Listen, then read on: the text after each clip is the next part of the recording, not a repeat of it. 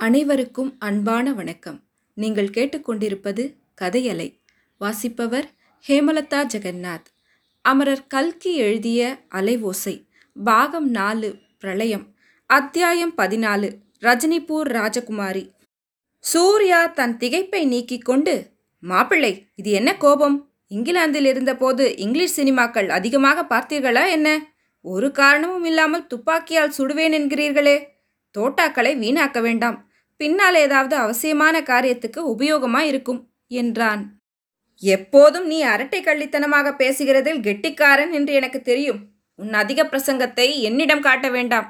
சீதாவை அழைத்து கொண்டு ஓடினவன் அல்லவா நீ? இப்போது வசந்தியையும் கிட்னாப் செய்ய வந்துவிட்டாய். உன்னை போலீஸில் பிடித்து கொடுத்துவிட்டு மறுகாரியம் பார்க்கிறேன். தப்பி ஓட பார்க்காதே. ஓடினால் கட்டாயம் சுட்டு விடுவேன் என்றான் ராகவன். ராகவனுக்கு பின்புறத்தில் நின்று கொண்டிருந்த காமாட்சி அம்மாள் அப்பா ராகவா இது என்ன ரகளை வந்ததும் வராததுமாய். அப்படி ஒன்றும் சூர்யா செய்யத்தகாத காரியத்தை செய்யக்கூடியவனல்ல நான் தான் வசந்தியை அவள் அம்மாவிடம் அழைத்து போகும்படி சூர்யாவிடம் சொன்னேன். வெகு நாளாக அந்த குழந்தை அப்பா அம்மா இரண்டு பேரையும் பார்க்காமல் ஏங்கி கிடந்தது என்றாள். வசந்தி சூர்யா மாமா நான் அப்பாவை கெட்டியாக பிடித்துக்கொள்கிறேன். நீங்கள் சட்டென்று இங்கிருந்து ஓடிப்போய் விடுங்கள் என்றாள்.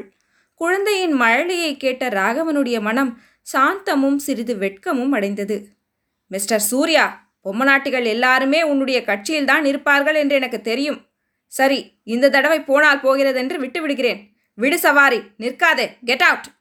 என்றான் ராகவன். சார் நான் போகத்தான் போகிறேன். ஆனால் போவதற்கு முன்னால் உங்கள் மனதில் உள்ள ஒரு தப்பெண்ணத்தை நிவர்த்திக்க விரும்புகிறேன். உங்கள் மனைவி சீதாவை நான் அழைத்து கொண்டு ஓடிப்போனதாக சற்று முன்பு சொன்னீர்கள். நிஜமாகவே நீங்கள் அவ்விதம் நம்புகிறீர்களா என்று தெரியவில்லை. நம்பினால் அதை காட்டிலும் தவறு வேறொன்றும் இல்லை ரஜினிபூர் ராஜாவின் ஆட்கள் சீதாவை கைப்பற்றி கொண்டு போனார்கள். அதை தடுத்து நிறுத்தி சீதாவை காப்பாற்றி கொண்டு வருவதற்காகவே நான் அவர்களை பின்தொடர்ந்து சென்றேன். அப்போதுதான் போலீசார் என்னை பிடித்து கொண்டார்கள். சத்தியமாக சொல்கிறேன் என்று சொன்னான் சூர்யா.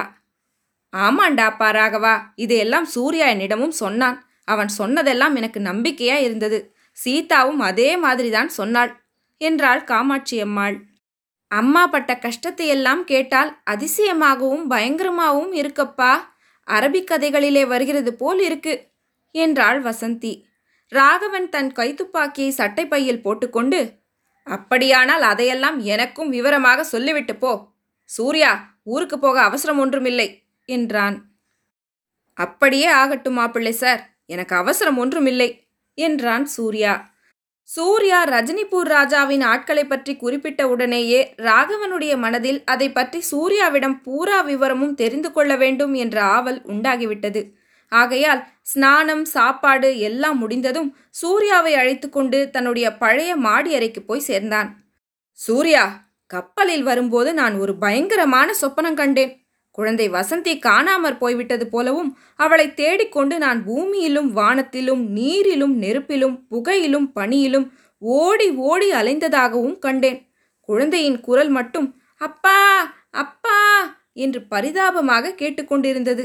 ஆனால் இவள் இருக்கும் இடத்தை என்னால் கண்டுபிடிக்க முடியவில்லை. கனவு கலைந்து எழுந்ததும் இனி ஒரு நாளும் வசந்தியை விட்டு பிரிவதில்லை என்று சபதம் செய்து கொண்டேன். ஆகையினால் தான் நீ வசந்தியை அழைத்து போக வந்திருக்கிறாய் என்று கேள்விப்பட்டதும் எனக்கு அவ்வளவு கோபம் வந்தது. அதை நீ பொருட்படுத்த வேண்டாம் என்றான் ராகவன்.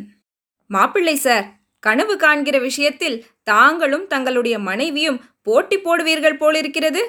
நாம் ஆக்ராவுக்கு போயிருந்த போது அத்தங்கால் கனவு கண்டது பற்றி சொன்னது ஞாபகம் இருக்கிறதா? ஆனால் அத்தங்காலின் வாழ்க்கையில் அந்த பயங்கர கனவை காட்டிலும் பயங்கரமான பல சம்பவங்கள் உண்மையாகவே நிகழ்ந்துவிட்டன என்று சொன்னான் சூர்யா. அந்த சம்பவங்களை பற்றி தெரிந்து கொள்வதற்கு தான் உன்னை இருக்கும்படி சொன்னேன். சூர்யா நினைத்து பார்த்தால் வேடிக்கையாக தோன்றவில்லையா? சீதாவை பற்றி அவளுடைய கணவனாகிய எனக்கு தெரிந்திருப்பதை காட்டிலும் உனக்கு அதிகமாக தெரிந்திருப்பது ஆச்சரியமல்லவா? என்று ராகவன் குத்தலாக கேட்டான். ஆச்சரியமான விஷயந்தான் இல்லை என்று சொல்லவில்லை. சந்தர்ப்பங்கள் அப்படி ஏற்பட்டுவிட்டன. மேலும் நீங்கள் அனாவசியமாக என்னவெல்லாமோ சந்தேகப்பட்டு கொண்டு அத்தங்காளை பற்றி கவனியாமல் இருந்துவிட்டீர்கள். என்னுடைய சந்தேகங்கள் அவசியமா அனாவசியமா என்பதை பற்றி இப்போது சர்ச்சை வேண்டியதில்லை.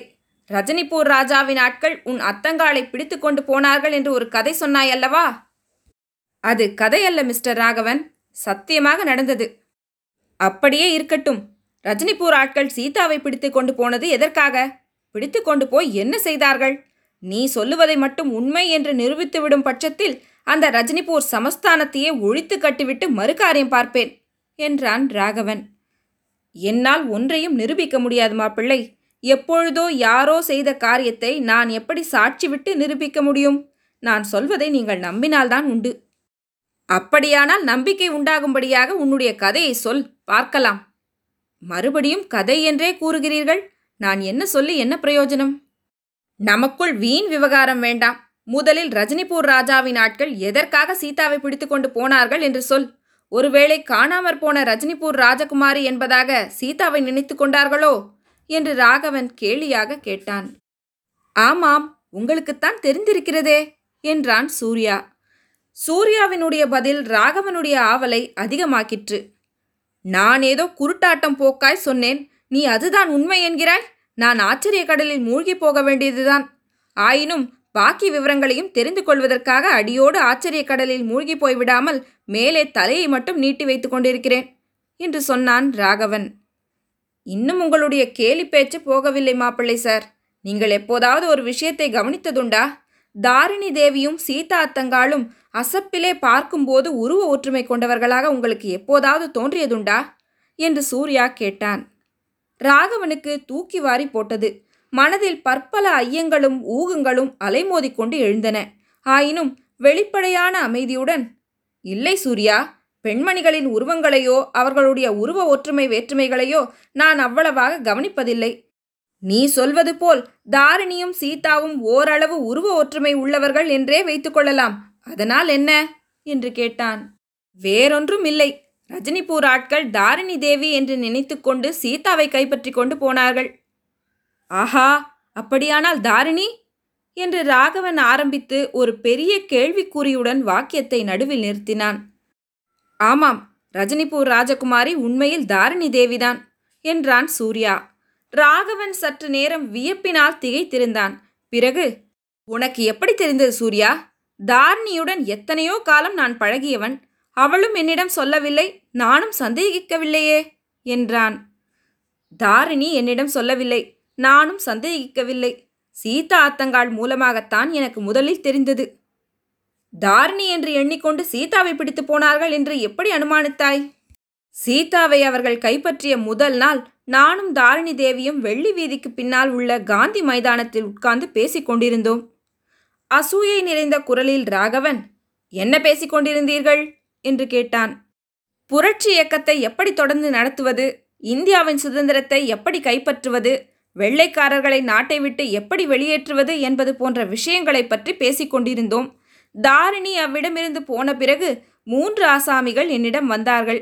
அவர்களுடைய தோற்றத்தை பார்த்தவுடனேயே சுதேச சமஸ்தானத்து ஆட்கள் என்று தெரிந்து போய்விட்டது. தாரிணியை கைப்பற்றுவதற்கு நான் உதவி செய்தால் லட்சம் ரூபாய் கொடுப்பதாக அவர்கள் என்னிடம் சொன்னார்கள். அவர்களுடைய நோக்கம் என்னவென்பதை அப்போது நான் அறியவில்லை. சமஸ்தான ராஜாக்களின் வழக்கத்தையொட்டி துர்நோக்கம் கொண்டு தாரிணியை கொண்டு போக எண்ணுகிறார்கள் என்று எண்ணினேன். அவர்களை நன்றாக திட்டி அனுப்பினேன்.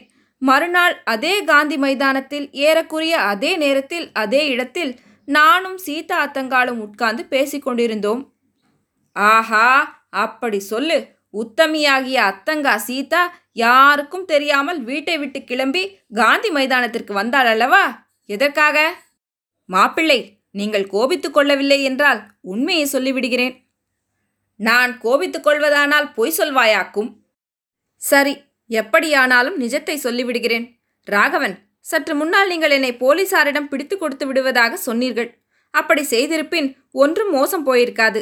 ஆனால் முன்னொரு தடவை என்னை போலீஸில் பிடித்து கொடுப்பதற்கு எல்லா ஏற்பாடுகளும் செய்திருந்தீர்கள். தங்கள் வீட்டை சுற்றி ரகசிய போலீஸ் சூழ்ந்திருக்க ஏற்பாடு செய்திருந்தீர்கள். அந்த சமயம் நான் கைதியாகியிருந்தால் புரட்சி இயக்கத்துக்கு பெருந்தீங்கு நேர்ந்திருக்கும். அவ்விதம் நேராமல் தங்கள் மனைவி சீதாதான் காப்பாற்றினாள். உங்கள் வீட்டுக்கு நான் வரவேண்டாம் என்று எனக்கு எச்சரிக்கை செய்வதற்காக காந்தி மைதானத்துக்கு வந்தாள். சீதா தன்னை தேடி வந்தது பற்றி முழு உண்மையையும் சூர்யா சொல்லவில்லை. பாதிதான் சொன்னான். அதுவே ராகவனுடைய மனதில் கொதிப்பை உண்டாக்க போதுமானதாய் இருந்தது. ஆஹா அந்த சண்டாளி அப்படியா செய்தாள்? இந்த காலி பயலை காப்பாற்றி கொடுப்பதில் அவளுக்கு ஏன் அத்தகைய ஸ்ரத்தை ஏற்பட்டது? என்று மனதிற்குள் எண்ணி பொறுமினான். வெளிப்படையாக சூர்யா ஒரு பெண் பிள்ளையின் பேச்சை நீ இவ்வளவு தூரம் நம்பக்கூடியவன் என்று நான் எண்ணவில்லை. நான் ஏதோ தமாஷாக பேசியதை உண்மை என்று நினைத்து கொண்டு வந்து உன்னிடம் ஏதோ உளறியிருக்கிறாள் என்றான். இருக்கலாம் மிஸ்டர் ராகவன். தமாஷாக கூட கெடுதலான காரியங்களை பற்றி பேசக்கூடாது என்று இதிலிருந்து ஏற்படுகிறது. உங்களுடைய தமாஷ் பேச்சிலிருந்து எவ்வளவு விபரீதங்கள் நேர்ந்து விட்டன பாருங்கள் என்றான் சூர்யா. அந்த விபரீதங்களை பற்றிய விவரத்தை இன்னும் நீ எனக்கு சொல்லுகிற வழியாக இல்லை. அதை தெரிந்து கொள்வதற்கோ எனக்கு ஒரே பரபரப்பாய் இருக்கிறது என்றான் ராகவன். நீங்கள் சொல்லும்படி விட்டால்தானே குறுக்கே ஏதாவது கேட்டுக்கொண்டே இருந்தால் எப்படி சொல்லுவது? சற்று மௌனமாக கேட்டால் எல்லாவற்றையும் சொல்லிவிடுகிறேன். சரி இதோ மௌனம். என்று சொல்லி ராகவன் கேலியாக தன் வாயை பொத்திக் கொண்டான். பிறகு சூர்யா சீதாவை தாரிணி என்று நினைத்துக்கொண்டு ரஜினிபூர் சமஸ்தானத்து ஆட்கள் கைப்பற்றி கொண்டு போனது முதல் சீதா கல்கத்தாவுக்கு வந்து சேர்ந்து கைதியானது வரையில் எல்லாவற்றையும் சுருக்கமாக கூறினான். ரஜினிபூர் ஆட்கள் செய்த தவறையே கல்கத்தா போலீஸ்காரர்களும் செய்தார்கள். சீதா அத்தங்காளை தாரிணி தேவி என்று கருதி பாதுகாப்பு சட்டத்தின் கீழ் கைது செய்து சிறைக்கு அனுப்பினார்கள் என்று சூர்யா சொல்லி முடித்தான். பதினாலாம் அத்தியாயம் முடிவுற்றது. நன்றி.